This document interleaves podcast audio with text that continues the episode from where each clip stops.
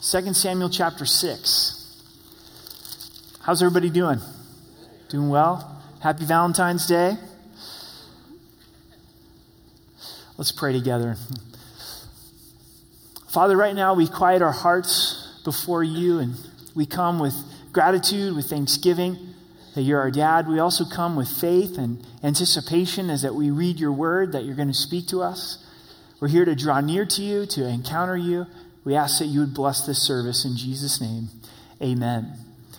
What are you created for? What's your purpose that God has given to you? We talk a lot about that. What's the God given purpose? And it's to be a worshiper. That's why we're here. That's why we're on this planet is to worship the Lord. And a lot of times we put on focus on our calling. What, what's, what's our calling? But that's secondary to being a person who is submitted and in love with Jesus Christ. The first time that worship is ever mentioned in the scripture is Genesis chapter 22. And it unlocks for us the understanding of worship. Abraham has finally been given his promised child, Isaac what he's been praying for and waiting for through his wife Sarah, then God speaks to him and says, I want you to offer your child up on Mount Moriah. I want you to kill Isaac. And how difficult that news must have been for Abraham. And Abraham speaks to his servant and he says, Isaac and I are going to go and we're going to worship. And there he uses the first word worship, the first time it's ever used in the Bible. And that helps us to understand what God means for worship is a life that is completely surrendered to God, where we're not holding back anything from the Lord. As we look in 2 Samuel chapter 6, it's really lessons in worship because David has now been anointed as king over all of Israel. It's the waited moment. And what does he do? The first thing that he does as king is he wants to bring the Ark of the Covenant into Jerusalem. He wants worship and the presence of God to be the center of his kingdom. But not all goes well. There's difficulty, there's death, and there's lots for us to learn in this area of worship. So join me in verse 1 of chapter 6. Again, David gathered all of the choice men of Israel, 30,000, and David arose and went with all of the people who were with him from Baal, Judah, to bring up from there the ark of God whose name is called by the name of the Lord of hosts who dwells between the cherubim. So if you're taking notes this morning, write this down, think it through, pray through it with me. First is a motivation for worship, a motivation for worship. Is David is motivated to bring in the Ark of the Covenant. You might be saying, well, what is the Ark of the Covenant? What's the significance of the Ark of the Covenant? It was something that God asked the children of Israel to build. It was a relatively small box, roughly about three feet, a three feet cube, a three feet rectangle. But it was hugely important because it represented the presence of God for the children of Israel in the tabernacle. Inside of the Ark of the Covenant was a copy of the law, also some manna, God's, God's provision, and Aaron's rod, his staff that had blossomed. You may remember from 1 Samuel that the children of Israel had lost the Ark of the Covenant because of their rebellion to the Philistines. The Philistines ultimately send it back on a cart, and it comes to Abinadab's house. And it stays at Abinadab's house for 70 years. It's not part of the central life of the children of Israel until this moment where David says, I want to bring in worship. I want to bring in the presence of God. And it's because David was a man after God's own heart. He was a worshiper. David told us that he would rather be a doorkeeper in God's house than to dwell in the tents of the wicked. One thing that he desired to dwell in the presence of God. So, for our own lives, how do we get the motivation to worship? I don't think that motivation for worship, true worship, comes from just trying to conjure it up. Or someone getting in your face saying, hey, you know, you, you need to worship. You need to sing to God. I think it's based and motivated in the mercy and grace of God. That's the case for my life. That's what I have experienced and continue to experience in my life. I grew up in the church, I grew up in a lot of worship services. And I knew that the pressure that would come to say, okay, this is the time where you're supposed to sing. This is the time that you're supposed to lift your hands to God. My brother and I were 22 months apart. Unfortunately, he's older, I'm younger, but we would be singing songs like, you guys remember More Love, More Power? More Love, More Power. Like, years ago, and we would change the words, you know, more beans, more weenies, more jet propulsion in my life. And we'd be doing it right in worship, you know? We didn't get it. We didn't connect. We didn't understand. And it wasn't because we hadn't understood the mercy and the grace of God. And that changed for me when I was a freshman in high school. And God spoke to my heart and said, Eric, I love you while you don't want to have anything to do with me. God demonstrated his love towards me while I was still a sinner. And you might be in that place this morning where you're saying, I just don't get worship. I don't get why people sing, sing to God. I don't understand why they raise their hands to God. And God wants to touch you personally with his mercy, with, with his love and his grace. When we think about the mercy of God, it's God not giving us the judgment that we deserve. That's what we deserve from God. So he withholds that judgment, and then grace is him giving us his favor, his acceptance. Because Christ died upon the cross, then we're the children of God as we believe and trust in the gospel. And that's the motivation for our worship. That's the motivation for our praise. And when I connect with that, then I find that my heart is freed to worship. If I think about even the sin that I committed yesterday, the sin that I'll commit today, man, I deserve the judgment of God. And God presently is giving me mercy and grace. So it's not just something past tense in my life, it's something present in my life to respond to that, to be able to worship the Lord. I got to tell you, if you don't connect with that this morning, the rest of the message is going to be meaningless. The, the rest of the message is not going to have, have traction. When we go on to talk about, about worship, it's all connected back, the foundation in the mercy and the grace of God. Many times we look for worship off of our circumstances. And Friday, when I was meditating upon this message, man, it was just fresh. And I found myself in that place of worship. I wish I could have given the message on Friday. Because Saturday, I was in a little bit more of a fog. It was harder to get to that place of worship. And that's the truth, isn't it? There's some days where all of the emotions of connecting with God's grace are there, and there's other times where you just don't feel it and it's a sacrifice of praise. God loved me just as much Saturday as he did on Friday. And so I had to, to work to meditate upon the grace and the mercy of God. So the motivation's there. They go to get the ark, verse 3. So they set the ark of God on a new cart and brought it out of the house of Abinadab, which is on the hill. And Uzziah and Ahio, the sons of Abinadab, drove the cart. So notice that they put the ark upon a cart. They, they didn't carry it. Uzziah and Ahio, their names, Uzziah means strength, and Ahio means friendly.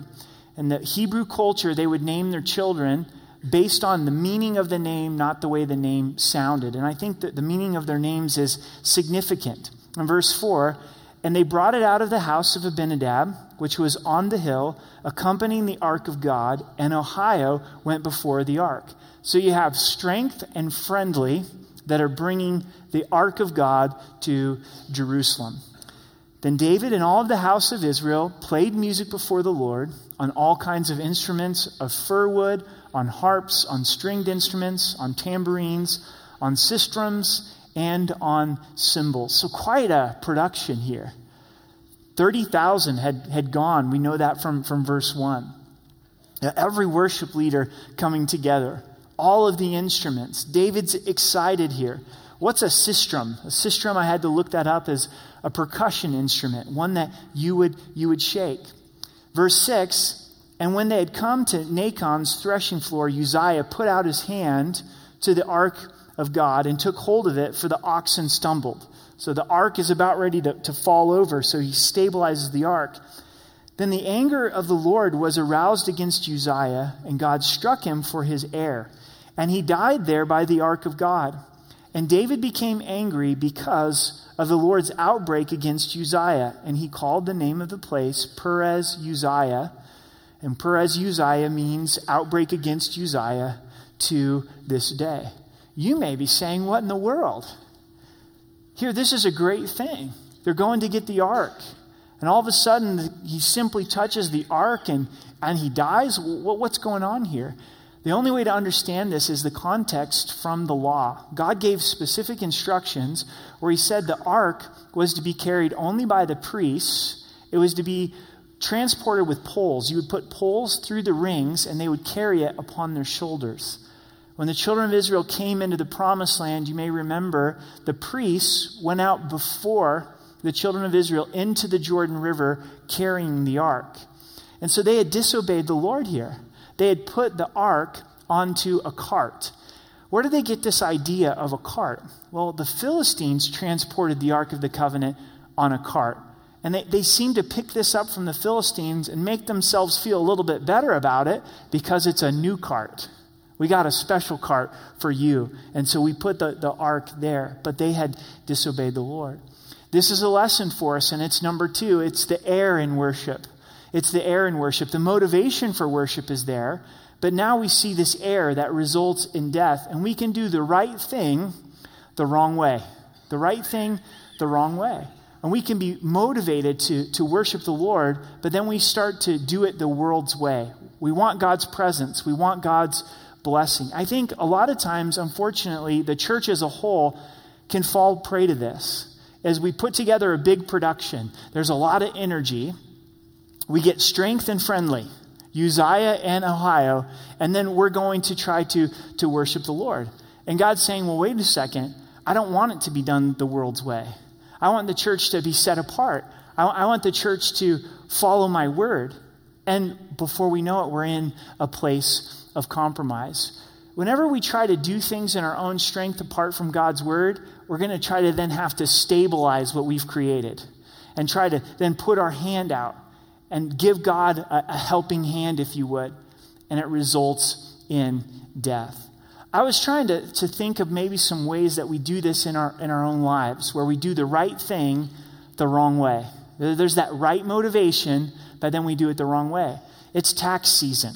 You know, probably the most discouraging part of this time of year, right? Who, who enjoys doing their taxes? And it can be tempting to say, well, you know, I'm going to cheat a little bit on my taxes. I'm not going to report this. Nobody's going to know. And then I'll get a bigger return from the government. I won't have to pay as much money to the government. I'll get a re- bigger return from the government. Then I'll use the money for kingdom purposes. That'll be great. I'll give this to, to really people that are in need in Jesus' name. Well, it's the right thing to give the kingdom work, but we're doing it the wrong way. And it's going to lead to death. You might be sitting here and you're saying, you know what? I'm a believer, I'm the child of God, and this is spoken to, to believers, and you know what God has said about sexual purity that sex is to be between a husband and wife inside of the commitment of marriage. But you've thought, you know what? I'm just going to kind of put this on a new cart. This is a new day, this is a new time. And so we're believers, we're boyfriend, girlfriend, we're living together, we're having sex together, but man, we pray together. And we have a lot of worship together. And we love coming to church together. Well, are you going to get married? No, no, no. This, this is perfect. This is right. This is what we're going to do. And you, you have this right desire to worship and to be close to God, have His presence in your life, but you're going about it the wrong way. And I've got to be honest with you, it's going to lead to death. Just like here, where Uzziah died, it's going to lead to death. If you really want God's presence in your life, then you've got to do it His way. You've got to choose to not be in sexual sin. Choose to take some time to, to seek the Lord and get godly counsel. Consider being married if that is the, the right thing to do. Maybe you're married and you've got some extramarital activity that is taking place, and you too are in, sexual sin. And now you're with your spouse on Sunday morning at church, and you're saying, God, would you bless our marriage? Would you bring your presence into our marriage? It's Valentine's Day. God, we want your love to be in the center of our marriage. You know what God's going to say? He's going to say, cut out the extramarital activity. You've got to do it my way. And so there's a huge lesson for us. I think there's some area of our life where we can relate and we can say, I make this error in worship. Verse 8, David's angry. You know, here he was trying to do the right thing and bring God's presence into his life, and it results in death. In verse 9, he's confused. David was afraid of the Lord that day, and he said, How can the ark of the Lord come to me? Many times when we're in that place of, of sin, we don't realize the consequence that it's bringing, and anger and confusion can be the response. How in the world can I bring the ark of the covenant so David would not move the ark of the Lord with him to the city of David, but he took it aside into the house of Obed Edom the Gittite. So David decides, I have to stop this process. and he takes the ark to Obed Edom's house. That's just a good name, Obed Edom. Maybe if we ever get a, another dog, I'll have to name him Obed Edom, you know? So he stops off with the Ark of the Covenant. The neat thing is, is Obed Edom is a Levite. We know that from First Chronicles. So David now begins to take the first step of obedience, of beginning to bring this into line with, with God's word. The ark of the Lord remained in the house of Obed Edom, the Gittite, three months, and the Lord blessed Obed Edom and all his household. It's kind of ironic. David's trying everything to get the ark of the covenant. Obed does nothing to try to get the ark of the covenant, it just shows up at his house and he's blessed. It's a gift of grace unto him. Now it was told King David, saying, The Lord has blessed the house of Obed Edom and all that belongs to him because of the ark of God. So David went and brought up the ark of God from the house of Obed Edom to the city of David with gladness. So God blesses Obed. It's because of the ark of the covenant, and that intrigues David and gets him interested once again in bringing the ark to Jerusalem. So this is take two. He tries it again. He tries it with gladness in verse 13. And so it was when those bearing the ark of the Lord had gone six paces that he sacrificed oxen and fatted sheep. Point number three is dependency. Dependency in worship. It's different this time. Notice that the beginning of verse 13, when those bearing the ark, so now they're carrying the ark, they're doing it God's way. We assume that it's Levites this time. So they got the right men doing it the right way. And now they're very careful to stop. Every six steps, I'm going to stop, kill a sheep, kill a cow, have the ultimate barbecue, make the sacrifice to the Lord, the burnt offering, the peace offering unto God. And it's a very vivid picture of what God desires in worship that we're dependent upon Him. That we do it His way, and we go through our life, we go through our days, and we pause, and in the awe of God, thank Him for who He is. This is difficult. I find for me that once my day gets going, I'm kind of rolling and I get very focused on tasks. There's a lot of work to do. I want to I want to get the get the work done, whether it's at home or, or it's here try to start my day, usually start my day with some time in the Word and in prayer, in the day that way. But as I'm going through my day, it's very difficult to take six steps, pause, and worship the Lord. Take six steps, pause, and worship the Lord. So, this is something that we can apply, that we can put into our lives. Maybe this week, try leaving three minutes earlier than you normally would for work or dropping the kids off of school or wherever you have to go first thing in, in the day, the grocery store, leave three minutes early, get to work, and use those three minutes in the parking lot and thank God for who He is. Be in awe of Him, be in awe of His grace and His mercy. God, I just, I just want to express my love to you. I thank you that I'm the child of God. Ask you to come and lead me today. I want to do, do your will. Maybe instead of just completely working through the lunch hour, is take a moment and, and walk around wherever you work and just take that brief moment to, to pause and say, God, I thank you for, for who you are. I think that this is what Paul had in mind when he instructed us pray without ceasing. It's that continual awe of God. It's that I'm going to pause. You're doing that this morning by coming to church. I know that your life is busy. I know that it's Valentine's Day. It'd be very easy to say, I'm not going to take the time to get together with God's people, but you're pausing but may this not be the only time that we pause for the week to stop and depend upon the Lord. What we worship reflects what we truly depend upon. So, so if I'm worshiping the Lord, that shows my dependence upon God. David showing his dependency upon the Lord. In verse 14, then David danced before the Lord with all of his might, and David was wearing a linen ephod. This is point number four. It's the expression of worship. David dances before God. In his heart, he's grateful.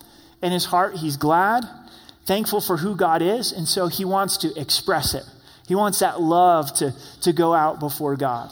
So he's dancing with all of his might, which is a biblical expression of worship, and he's wearing an ephod. And there's a lot of question about this. You know, people go, "Oh, was David dancing around in his underwear?" And that's why Michal, his wife, gets upset in just a moment. Was he in his boxers? And, and that's the controversy. The ephod, we know what an ephod is. It's what the priests would wear. It was their garment. First Chronicles tells us that David was wearing an ephod like the other priests. It's not an issue of modesty, it was an issue of the fact that he's the king, and the kings didn't put on the normal clothes of priests, and that's what made Michal upset. And David says, I'm going to identify with the priests, I'm going to identify with the people of God. I'm going to be a common man, and I'm just going to dance before the Lord and express my love to God. So, what are some ways that throughout Scripture, God asks us to express our love to Him in worship. God actually commands us to sing. It's biblical. In the Psalms, there's many exhortations to sing to the Lord, for, for he is good. And so we connect with what's happening in our hearts. God, you love me. I'm your child. You've forgiven me. I'm going to heaven. So I'm going to sing to you. And I've got to tell you this morning if you don't express your love to God physically, actively with your body, you're going to miss out on closeness and intimacy with the Lord. There's something that's missing in your relationship with God if you've never entered into singing to the Lord. And you're saying, Oh, come on, God knows my heart. He knows my heart. I'm singing on the inside. I'm just not one of those types. Well, it is Valentine's Day, so try that out with your spouse, right? You say, You know, I told you that I loved you when we got married. And if anything changes, I'll let you know. Guys, see how that goes, you know? Your wife is going to want you to express your love, to, to tell her how much.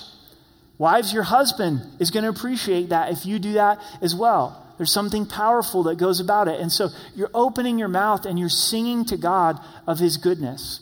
It may feel foreign at first, and you say, Well, well, I don't sing good. Well, God took care of that as well. He said, Make a joyful noise unto the Lord. A noise doesn't sound good.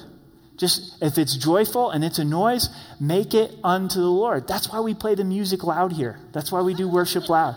Because then the person next to you, they don't know how bad you sound, right? It's just unto the Lord. You can you can sing it out to God. If you've never done that before, if you feel that your lips are just locked, make that choice. It's a choice of the will to choose to say, God, you're good, and I'm going to express it with my words. Maybe it's been a long time since you've identified with singing to the Lord. It's something that you've lost sight of. At some point in your relationship with God, maybe when you were first saved, you couldn't help but sing to the Lord. It wasn't based on your circumstances, it was based on who God is. And there was a song in your heart, a song upon your lips. May we return to that, return to that first love this morning. Another way that Scripture tells us is to raise our hands to God, to raise our hands in prayer to God. What does it express when we're raising our hands to God?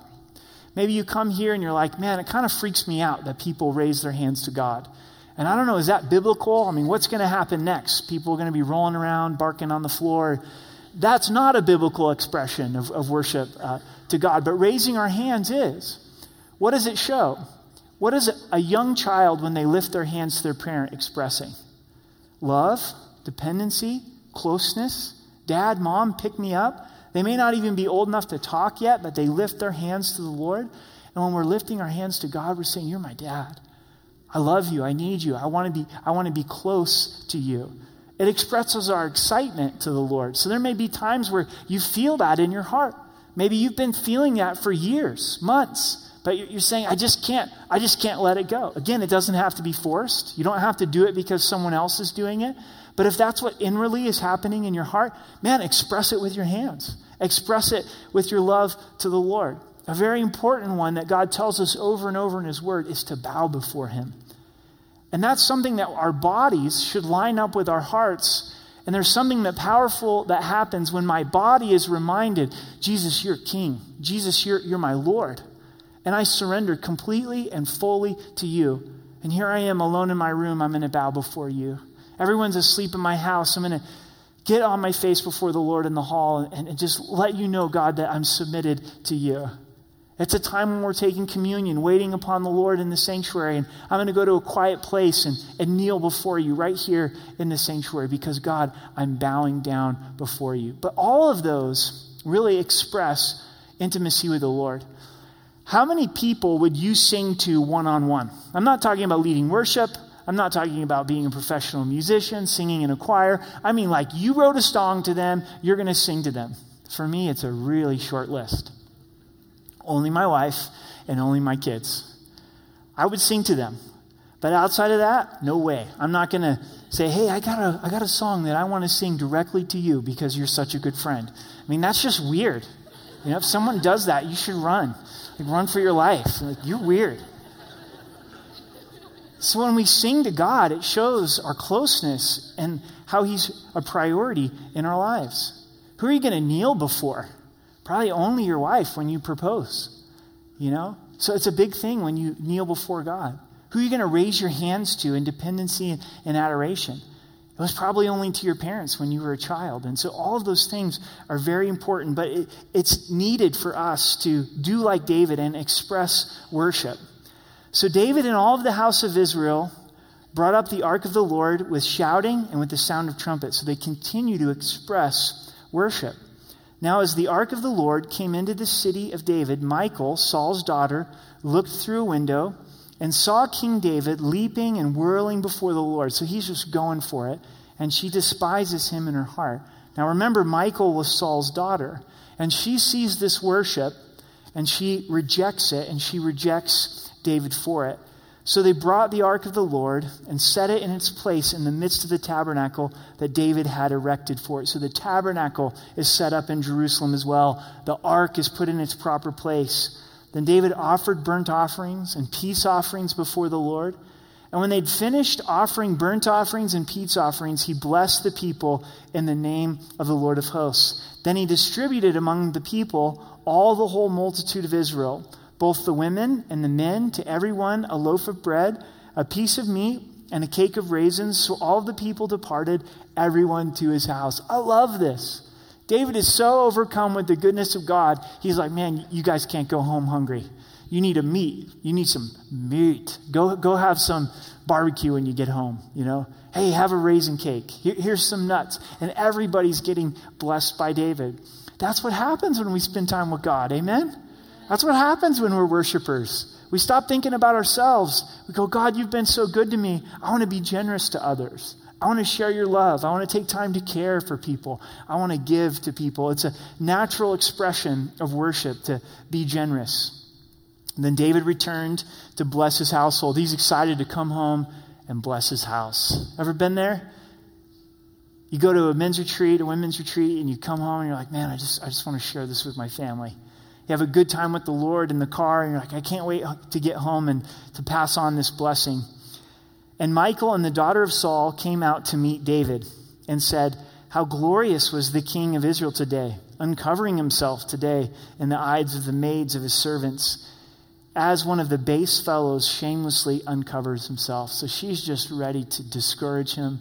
She despises him for this worship saying, You've made yourself to be a common person. She's royalty. She's of the royal family. She's Saul's, Saul's daughter. You're not acting very royal here. David responds. So David said to Michal, It was before the Lord. And that's the key with our worship, is before the Lord who chose me. Is your worship before the Lord? Our attention shouldn't be upon others. Maybe one of the reasons you don't express worship to God, I don't express worship to God, is like, well, what is someone going to think? You know, what are my friends going to think? What's my spouse going to think? What are people around me going to think? I got a news flash for all of us is you know what? They're not thinking about us. We go through our days thinking, oh man, everybody's thinking about me. And that's not true. They're too busy thinking about themselves, right? They don't care. They're not worried about it. We don't need to worry about it. We just need to do it unto the Lord. What, what's God doing in my heart, and how can I express that to the Lord? Not only in this place, in this time of, of worship, but throughout my days, throughout my life at work and, and with my family. And David says, I didn't do this for you. I did it for the Lord who chose me instead of your father and all of his house to anoint me ruler over the people of the Lord, over Israel. Therefore, I will play music before the Lord he lays it down here. He gives her the smackdown. He's like, oh, yeah, and by the way, uh, God rejected your dad, and he chose me, you know. Sends a message to her. And I'll be even more undignified than this. I'm not worried about being dignified. I'm not worried about my reputation. I'm worried about being a worshiper. and I will be humble in my own sight. But as for the maidservants of whom you've spoken of, by them I will be held in honor. Therefore, Michal, the daughter of Saul, had no children till the day of her death. Was this a judgment from God? No, I don't think so. I don't think God judged her because she was despising David's worship. I think it was the natural fallout of what happened in their marriage. David just said, I'm done. There's going to be no more intimacy between you and me. We don't see any relationship between David and Michal this point forward. And it's what happens ultimately with us and God when we reject worship. And it's our last point. It's point number five it's rejection of worship. Before I talk about the rejection of worship, I've got to hit this a little bit if you're married. Is it's not an appropriate response to shut off intimacy with your spouse if you're having difficulties. David doesn't do the right thing here. 1 Corinthians 7 tells us that intimacy is to be expressed and enjoyed inside of marriage. These issues needed to be worked out. There's real issues here that need to be worked out. And so I wouldn't want anybody to read this and go, well, well David cut off intimacy, so I'm going to cut off intimacy. You know, there's challenges in our marriage, so, so forget that. No, you want to work out those challenges, allow God to bring reconciliation. But let's look at this rejection of worship. And please hear me on this and pray this through. I think without intentional effort, the direction and the tendency of believers is to fall into the same footsteps of Michal, where we become critical and we despise worship. Why do I think that? Because Satan is the accuser of the brethren, and he doesn't want us to worship. So when we gather together and we set aside this time in our week to worship the Lord, man, Satan's active. He wants to steal from that time, he wants to plant lies, and he'll get our hearts into that place where we become critical. We have a critical spirit towards worship. Instead of coming to focus on the Lord and His grace and His mercy, we find ourselves going, I don't really like this song. You know, who chose this song? Man, this worship leader, I don't like that worship leader. I, I really like this worship leader. Oh, here I am listening to the Christian radio station again. Who puts this lame music on here? I've heard this, I've heard this song so many times. And if we stopped and we realized, we're going, man, I'm being Michal. I'm being critical. This is a good song. It expresses the truth of who God is. And I have the opportunity to worship here. And I've got to confess to you that I'm far too critical of worship that I find myself being tending to move in that direction of analyzing the quality of worship instead of entering in to be a worshiper. And I miss out. I miss out. For us to dedicate time to worship the Lord together is not just a warm up to the message. It's not about just getting to the message. Jesus told us that he wants us to worship in spirit and in truth that he seeks those who worship him in spirit and in truth. The truth of God, and as we study it, verse by verse and chapter by chapter, is to bring us into the awe of God where our spirit expresses love to the Lord. So be careful. May we all be careful. When we find ourselves getting that place, where we're saying, I'm going to be critical, I'm going to despise. Ultimately, it brings us to a place where we lose intimacy with the Father. That's the result of the rejection of worship. What if Michal would have had this response? The tabernacle in Jerusalem, the Ark of the Covenant, worship being the central part of everything that we do. Oh, this is awesome. This is incredible. I'm coming out of my palace. I'm going to dance with my husband, and we're going to worship the Lord together. Hey, give me some of those raisin cakes. I want to give out some raisin cakes. God loves you. Here you go. And there's always that opportunity. We can look over at someone else and we can go, oh, what are they doing? Why are they singing like that? Who chose this song? Or we can enter into the presence of God.